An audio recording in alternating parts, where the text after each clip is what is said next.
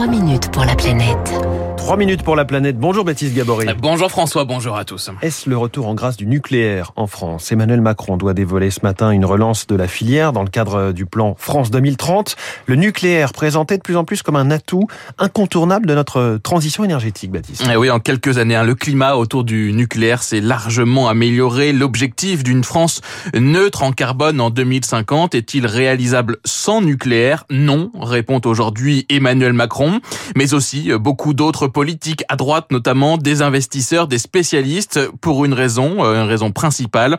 Eh bien, le nucléaire est une énergie bas carbone, donc bonne pour le climat. Nicolas Goldberg est spécialiste de l'énergie pour le cabinet Columbus Consulting. Là où je suis d'accord, c'est que le nucléaire, c'est un atout climatique. Et la baisse du nucléaire dans le monde, c'est terrible pour le climat. Le nucléaire est important dans cette transition parce que ça sert à faire de l'électricité de manière pilotable. C'est-à-dire que ce n'est pas dépendant du vent et du soleil. Et surtout, on voit que les énergies renouvelables ne pourront pas tout prendre. On a encore énormément de fossiles dans notre mix énergétique. On aura bien besoin de toutes les énergies bas carbone, donc renouvelables et nucléaires. Énergie bas carbone est symbole de stabilité et d'indépendance alors même que l'Europe connaît une flambée des prix de l'énergie.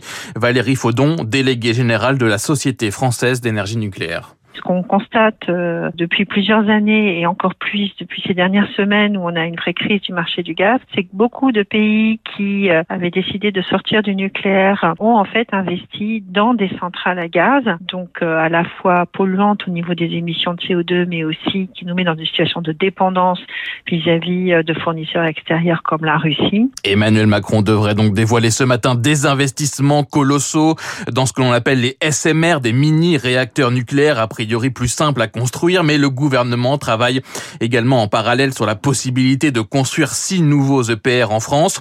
Mais, mais attention, le nucléaire ne doit pas être l'alpha et l'oméga de la décarbonation, selon Nicolas Goldberg. On ne décarbonera pas que avec du nucléaire. C'est un rôle à jouer. Donc même si on relance des réacteurs nucléaires, des EPR, des SMR, il nous faudra de toute façon énormément d'énergies renouvelables pour relever le défi climatique. Des énergies renouvelables indispensables et même suffisantes à horizon 2050 en France. La priorité est là, pas dans le nucléaire, selon Yves Marignac, expert de l'association Negawatt. Les priorités au nom de l'urgence climatique sont aujourd'hui euh, la maîtrise de la consommation d'énergie euh, et les énergies renouvelables. Et euh, ce que nous montrent les scénarios, c'est que si on met en œuvre ces priorités, on peut atteindre les objectifs climatiques sans nucléaire. Donc prétendre aujourd'hui que le nucléaire est, est indispensable, c'est détourner les efforts qui traiteraient le plus vite et le plus efficacement la question climatique. RTE, hein, qui est le gestionnaire du réseau d'électricité en France, présentera le 25 octobre ses différents scénarios sur le mix énergétique français en 2050. Certains